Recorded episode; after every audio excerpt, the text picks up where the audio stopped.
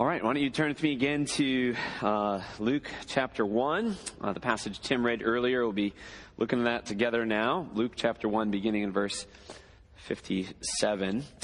Uh, thank you for singing out. What a joy to be able to sing these truths together. Uh, thank you, choir. Uh, Lord willing, they'll be singing again uh, next week as well. Let me pray, and then we'll look at God's word here together. Father God, we thank you for the opportunity now to consider your word. We pray that you would uh, bless it as it is preached. We pray that we would not miss the significance of this section, this passage that's snuck in after Mary's Magnificat, before the angels appear to the shepherds. Help us to understand it in its context, to see the significance as Zechariah, filled with the Spirit, pulls together the story of redemption. And we pray all of this in Jesus' name. Amen. Uh, one of the things that I like to do when I'm in a new place is to try to get up high on the first day. So to get up as high as I can on the first day. And I could think of four or five examples. I'm going to give a couple to you uh, of when I've uh, tried to do this. About 11 years ago, uh, our youth group went out to Salt Lake City uh, to help uh, Risen Life Church and to help a couple church planters. Uh, and this was a great trip. We we drove over two days. Uh, so we did an all day to Omaha, slept in an empty church building. Then I did an all day to Salt Lake City. And then our first day there, one of the host pastors, Jared Jenkins, took us to uh, kind of an overview and over. We did a little short hike, and we could look over the valley. And he said, "Okay, you know, there's there's the Mormon Temple." There's the University of Utah, right? There's there's the lake over there, and Brigham and Young is down that way. And he just kind of oriented us to the valley where we would be all week. And he showed us where the church was, where we had just left to drive up to look up over the valley. My family, a year and a half ago, we were uh, out east visiting uh, my brother up in New Hampshire, and then we shot over to Maine and we went to Acadia National Park. And if you've been to Acadia National Park, it's a beautiful national park. Uh, but it's not incredibly large as national parks go. If you go out west, there's some massive national parks. And one of the, one of the features of Acadia is to go up Cadillac Mountain. Some of you have been up Cadillac Mountain, and now they require a separate pass to be able to get up there, and you got to have your time slot. And so, what did I do? First thing, first day in Acadia, we're going up Cadillac Mountain because I knew at the top of Cadillac Mountain we'd be able to see the park and the coast and the islands, and we'd be able to kind of orient ourselves to this national park and to where we were in Maine. I think it's especially helpful for the kids to kind of, okay, this is where we are. We're on a national park that's on the ocean, and we're able to see, hey, you know, there's a beach. We're going to head down that way, and we're going to go over and look at that, and uh, we're going to do a hike over there uh, a little a little later. I think oftentimes we come to the Christmas story, and I think especially in a setting like this, uh, Sunday or two before Christmas. It's a familiar story. We anticipate, we're grateful for the guests that come and join us this time of year at church, and so we want to keep it really simple, right? So we want to talk about uh, the manger and the shepherds and the star and the wise men and the birth of baby Jesus. And I think what can happen inadvertently when we do that is we come to the story every year and we never actually get what's going on in the story. We don't understand it any better this year than we did the year before because we've never kind of stepped back to get an overview of all that's being fulfilled in that little story. What, what is being accomplished? And Zechariah's song in the end of uh, Luke chapter 1 is that overview. It's, it's Luke helping us step back and see that when the angel comes to the shepherds in Luke 2 and Jesus is born, there's a lot being pulled together. But we have to, we have to do the overview. We have to be willing to, to do the little hike, to slow down, to not go right to our kind of favorite spots, but kind of go to, a place where we can see, see the context and get a view for the whole. Zechariah knew what was happening because he had the view. As a faithful Jewish man, he knew of the prophecies, he knew of the Old Testament, he knew the context. So as we begin, I want to hike up to see the whole valley with you. I want to drive to the top of Cadillac Mountain for just a moment so we can see all that's happening all that's laid out, the context. Uh, and, and we can begin to see what, what I think Zechariah was reflecting on for, for nine months. Right? He couldn't talk.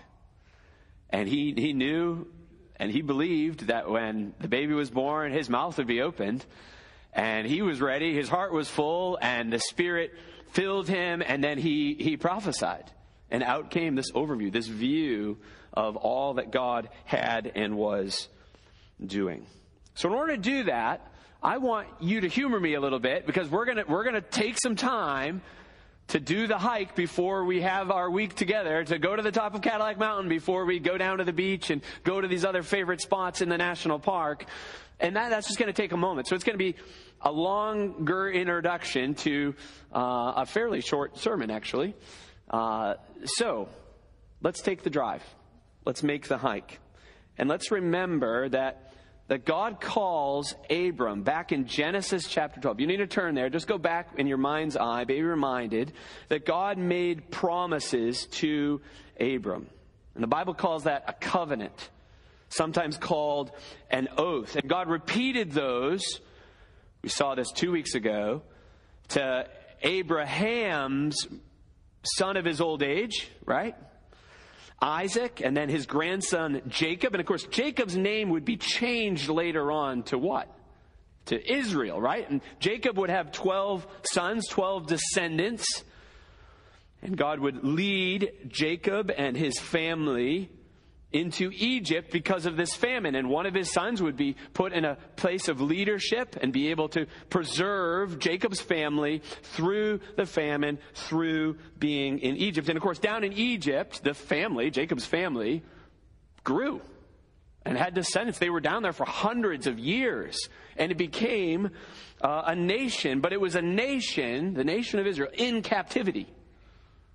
And God raised up Moses, right? Moses, the deliverer, to redeem his people out of Egypt in the Exodus. And then God made another covenant with the nation, with his people, giving them the law. And he promised that he would dwell in their midst. We saw this over the last couple of months in the tabernacle and then eventually the temple once they had settled in the promised land. And God promised, and we saw this in 1 Samuel chapter 2 to Hannah, through Hannah's prayer, that God would provide a horn, this idea of strength, of salvation for the people of Israel. And then God promised Israel's king David that a son of his would rule on the throne forever. And we keep reading, and it's not Solomon, that's sure. It's not his descendants.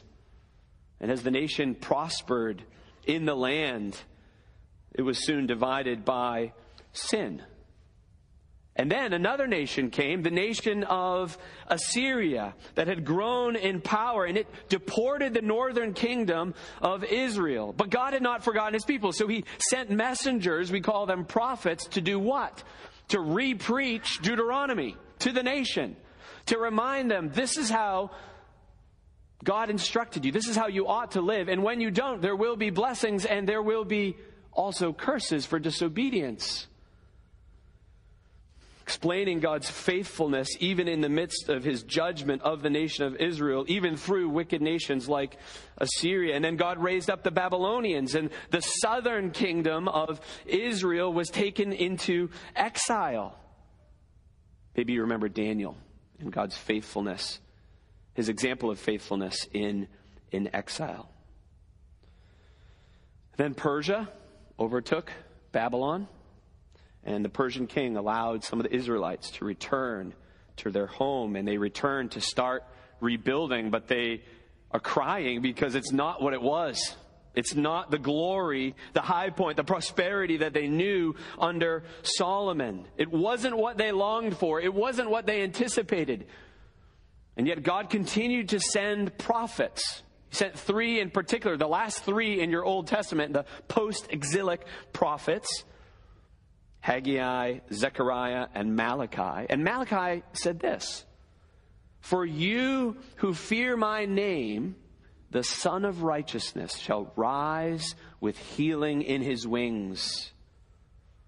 Soon Persia's power would would wane and Rome would take regional power over even those who had returned. And the second temple was slowly built, and yet the Jews remained under Roman governors, under Roman taxes, longing for redemption, longing to be redeemed, to be freed from captivity. For they had long been captive. They longed for God to visit his people in their suffering, conquer their enemies, to redeem them. Now we're ready to see what Zechariah saw. Often we look at the New Testament and we're looking for quotes from the Old Testament. Okay, so this New Testament verse quotes that Old Testament verse, and that happens often, and that is glorious. But perhaps more often is themes from the Old Testament are pulled and, and mentioned, and we have to know the Old Testament. We have to have the view from Cadillac Mountain to realize that when that is mentioned or that word is used, there's a theme, there's, there's a momentum from the Old Testament that's now being fulfilled. I think that's the key to understanding the significance, being able to explain the significance of these events in and through John. You see what Christmas really is only when you have the overview and you see that Jesus is fulfilling the promises. Jesus is fulfilling the prophecies even in his birth. All right, now three points all around the word mercy. The word mercy is in John's birth. The word mercy is in the first half and in the second half of Zechariah's prophecy. I think this section is about mercy, and I think Luke is wanting us to see God's mercy to Israel as a nation through Zechariah and Elizabeth, through John, and then ultimately through Jesus. So, point one mercy's wonder. Wonder. Mercy's wonder, right? Responding to the miracle of mercy with wonder. Look down at verse 30, or sorry, 57. Luke chapter 1, verse 57. Uh, in my copy of God's Word, uh, the headings in none of ours are inspired, and mine says this The birth of John the Baptist. And of course, what's surprising is that the birth is only one verse. So, what else happens in the section down to verse 66, right? It can't just be the birth. Verse 67 is the birth. What, what else is happening? Well, it's actually his naming. This is the naming of John the Baptist. That's what this little section is about. And it doesn't happen on day one, it happens on day eight. Normally, kids are named on day one. My kids were all named on day one. We almost had one that was day two, but we came to a consensus. We had day one namings. That was typical then, it's typical now. But if you remember back, if you remember the story, Abram, his name was changed to Abraham when he was circumcised. John's name is given to him when he's circumcised. When is Jesus going to get his name? Not day one, day eight, when he's circumcised. So there's even here a little identifying of John and Jesus with this lineage of faith. So this is a naming story more than a birthing story in verses 57 through 58. But Luke doesn't just simply say, okay, John was born, there was this little kerfuffle about the name. They got it all squared away. His name's John. Oh, that's what Gabriel said. And then he moves on. He doesn't want to just tell us that it happened. He's emphasizing something. And as you read over these verses, maybe you heard this as Tim was reading earlier. I'm going to highlight a few of them. It's the response of the people. The, the, main kind of response to Jesus is the family and friends. It's the neighbors who are gathered. There's an atmosphere of worship because they understood that God was showing great mercy in John's birth. Isn't that significant? They rejoiced with her. They all wondered. Zechariah, Zechariah finally can talk and he joins in blessing, excuse me, blessing God. Fear comes upon them. Word spreads throughout the region. They lay it up in their hearts. You know that line, right? From Mary twice in chapter 2. She's going to store these things up, treasure these things up in her heart. And here all the town people do that. And notice how they end in verse 66. What then will this child be? And then Luke inserts the, the comment to help us orient ourselves again. For the hand of the Lord is with him just as God had promised through the angel Gabriel. So the banner over their response is this wonder. Wonder at the mercy of God and the miracle of John's birth. As Gabriel had said, his, his dad wouldn't be able to talk until he's born. He's born, and now Zechariah can talk. Gabriel said his name would be John, and his parents, obedient as they are, name him not Zechariah after his father, but name him John. Gabriel said the Lord would be with John from his mother's womb, and that's exactly Luke's assessment in verse 66. In fact, John's name means the Lord is gracious, or we could say the Lord is merciful. This passage is all about God's mercy and the response of rejoicing and wondering and, and reflecting God's great mercy, and that's their response. That ought to be our response, right? Worship is the response to God's mercy. We see this throughout Scripture. We'll come back to that point. So if you can just kind of flag that in your mind, worship is the response to God's mercy. It's what we have here. These Israelite family and neighbors and John, they're all rejoicing at the mercy. Mercy leads them to praise God. How are you responding to God's mercy in your life? Do you, do you rejoice? Do you, are you amazed? Are you, do you respond with wonder or do you tend to take it for granted? Like saved, but kind of able to forget it. Zechariah, as I mentioned, has been waiting now for nine months. He is ready to bless God and when the Spirit fills him in verse 67, what comes next is amazing. That's how one preacher summarized it. It's a declaration of the Lord's salvation foreshadowed in the birth of John. So he sings out of his view from Cadillac Mountain right? He, he's been to the overlook. He sees the whole valley of Salt Lake and he, he can point things out. He has a perspective. He's reflected. He knows Israel's history. So he sees the significance. Zechariah makes sense of Gabriel's message to his wife and then his message to Mary because he knew the context. And only if we understand his response Uh, we'll only be able to do that, rather, if we understand the context too. Sometimes this is called benedictus. Benedictus, right? That's just the Latin of the first word. So Magnificat, the first word in Mary's song. My soul magnifies. So here we have, Blessed be the Lord God of Israel, verse 68, sometimes called Benedictus. Understanding the Old Testament, New Testament now, is helping to tie this together. Point number two. Point number two. Mercy's goal. Mercy. What is the goal of mercy? I've already hinted at it. We saw mercy's wonder as they respond to the miracle of mercy in the birth and naming of John. But now, point number two. This is verse is 67 uh, all the way down to verse 75.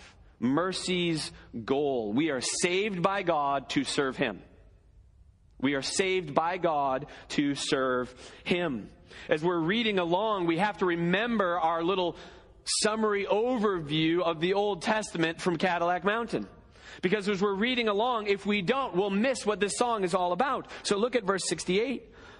Blessed be the Lord God of Israel, who has visited and redeemed his people. We hear the word redeemed and we think, well, I'll just say for me, we went to a redemption center growing up. So before they had the inverse vending machines at Kroger, uh, we used to go to a place back about, back east where you'd bring your cans and you would line them. I have no idea if they had this in Michigan, so you all can just smile and nod as if you understand. They had these boxes, and you'd go in, and the smell was not nice in this place, and you would line up all your cans and set them in, and you'd set them, and you'd and you'd get some money. They would pay you the five cents or whatever for the deposit. That was redemption. That was redemption. But when, when Zechariah means it, he's not thinking about cans, obviously. He's thinking about the Exodus. He's thinking about Egypt. He's thinking about deliverance. He's thinking about captivity to the enemies. So when he says this, he's, he's referencing God's work, the wonder of God's work in the past, and how that points forward to what God is doing through the Messiah. Listen to how Peter reflects on this.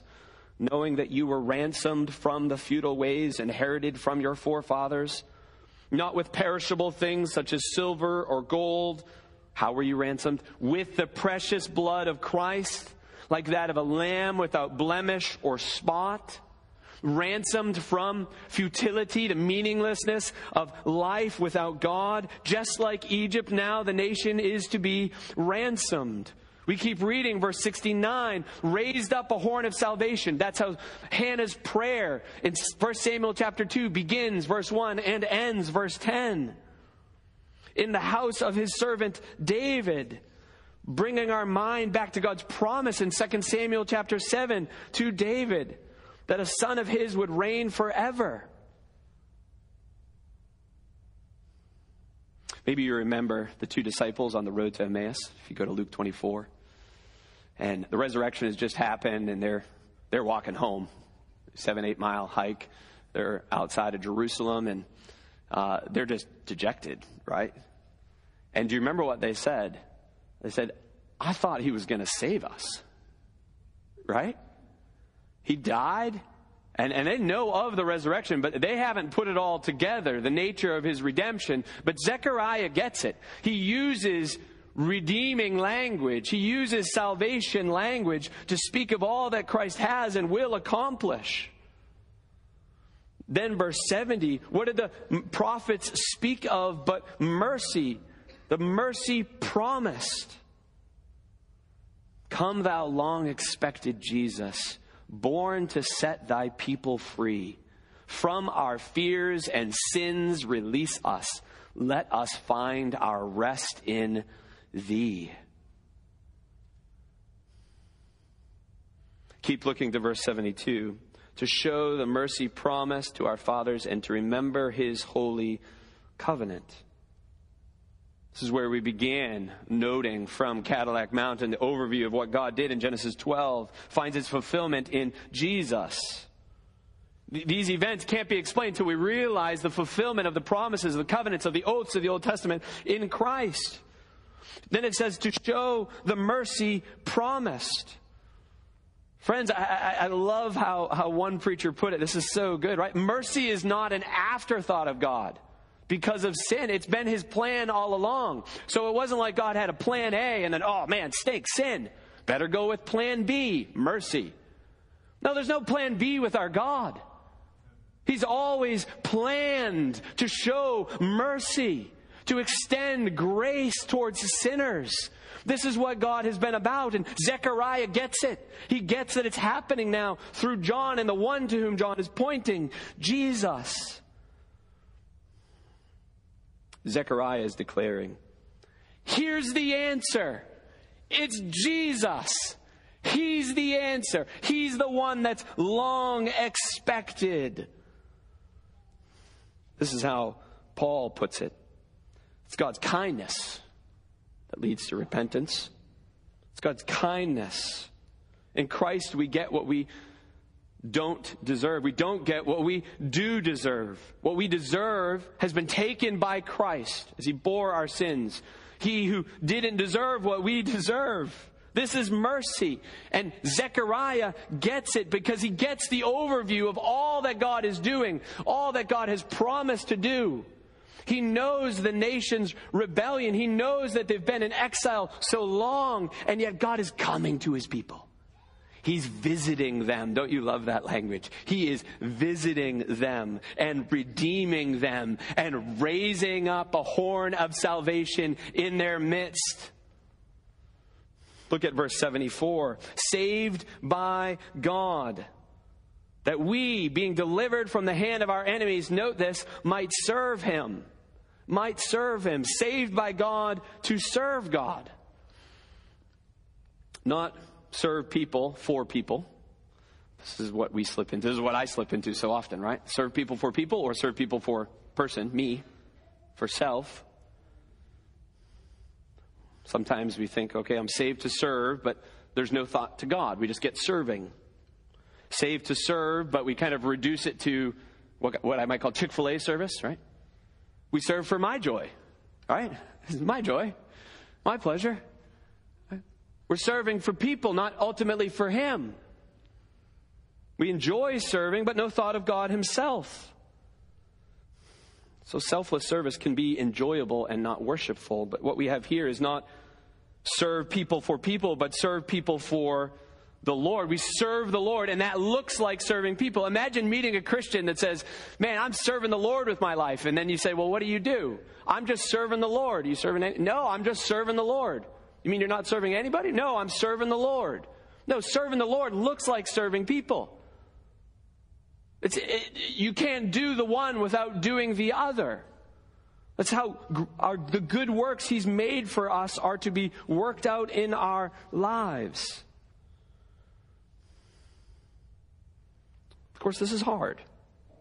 We see people, we enjoy serving them, but keeping the Lord central is the only way to sustain our service. Because our joy is going to ebb and flow, and people can be really difficult. And we will give up, or we'll burn out, or we'll need to take a break if we're not serving people for the Lord. Notice mercy's goal. It's, it's, it's remarkable. It's right there in verse 74. It's service. Saved by God to serve God. Just like Israel of old. That's why the Lord redeemed them out of Egypt that they might serve him. Think of Romans chapter 12. I appeal to you, therefore, brothers, by the mercies of God, theme of our passage, to present your bodies as a living sacrifice, holy and acceptable to God, which is your reasonable or spiritual worship, service. Worship is the response to mercy. So, redeemed people worship. And we worship through serving. That is the goal. That is the end. That is why the Lord saved you so that you might serve Him, glorify Him, worship Him with your life. So often we separate Ephesians 2 8 and 9 from verse 10. Ephesians 2 8 and 9, for by grace you have been saved through faith. And this is not your own doing, it's the gift of God, not a result of works, lest anyone should boast. But then verse 10 says, For we are his workmanship, created in Christ Jesus for good works, which he prepared beforehand that we should walk in them. You've been saved in order to lay your life down in an act of worship to serve, to serve him. And serving him always looks like serving people, serving his purposes in the world. So we've seen mercy's wonder, and we've seen mercy's goal. Now, point three mercy's peace. Mercy's peace. The gospel light of forgiveness. So here, Zechariah's song shifts a little bit here from focus on the Messiah to focus on John in verse 76. But notice what happens he starts talking about John, and right away he slips into John's purpose, John's message, and then he's back talking to Jesus, about Jesus rather, right?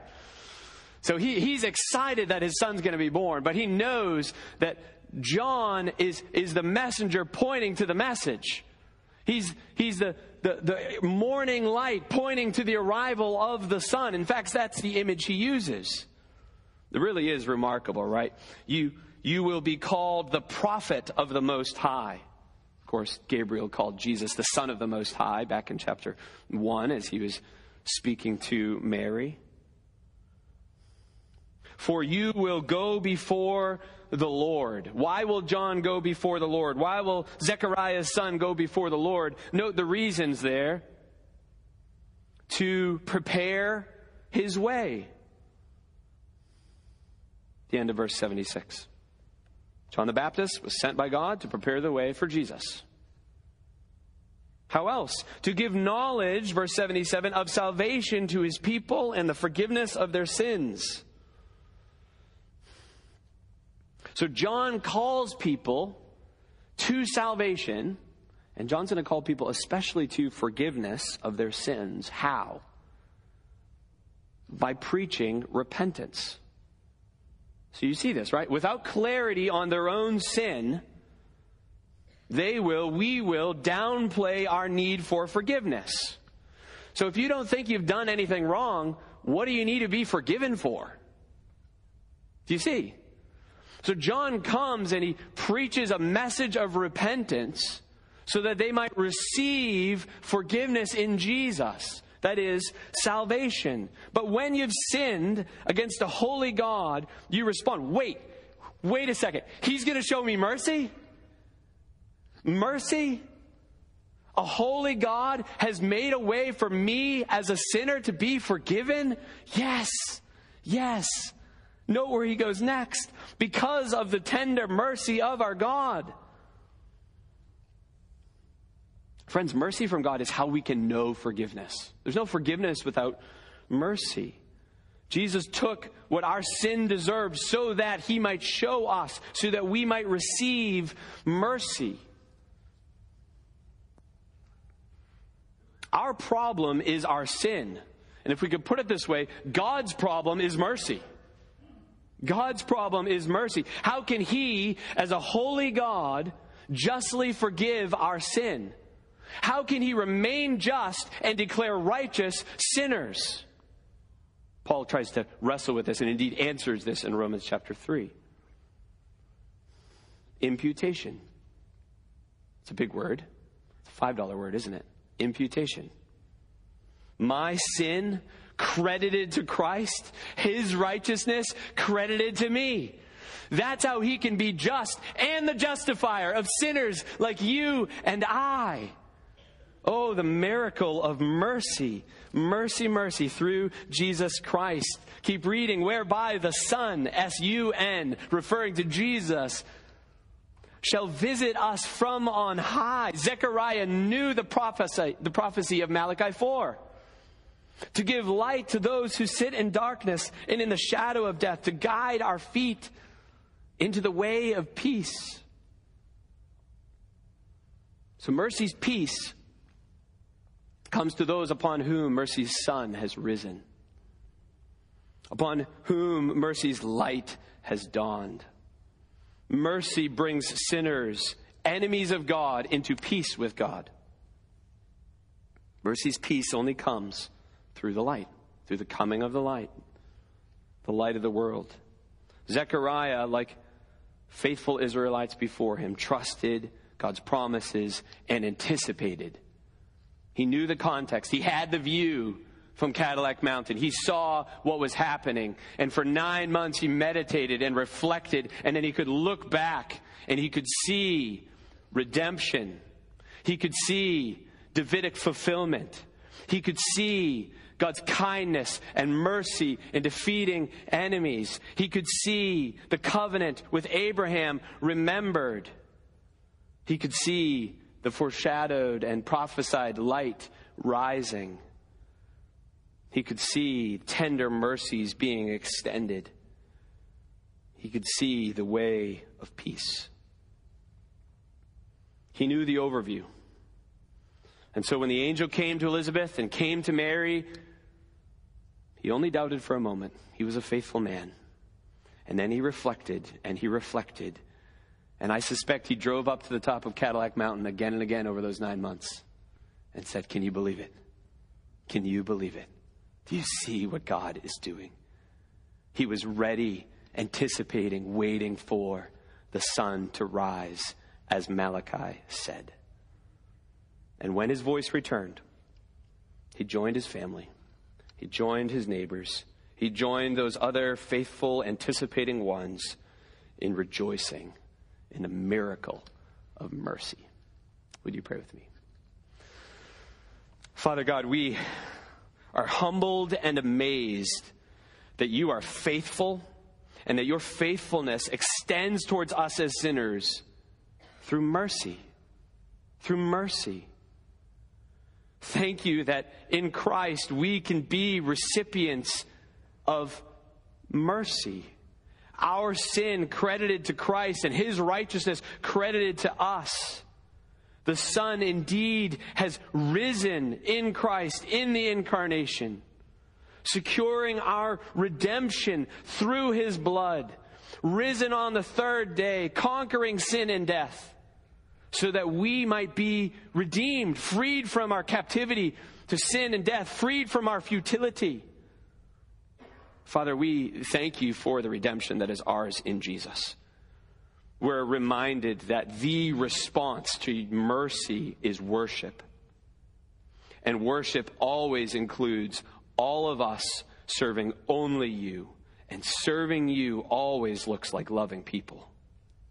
So, Father God, I pray that you would help us to know and love your mercy so that we know and love people. Would your grace towards us overflow and move towards those closest to us? Father, we pray for those here this morning who are perhaps outside of Christ as they reflect on the simplicity of the Christmas story of angels and shepherds and mangers and Mary, would they see your faithfulness in extending mercy to them even now? Thank you that you are kind and gracious and merciful, and we pray that it would lead each one here to repentance. Father God, we ask now as we conclude, as we lift our voices a final time in response to your mercy, that you would be glorified. We pray in Christ's name.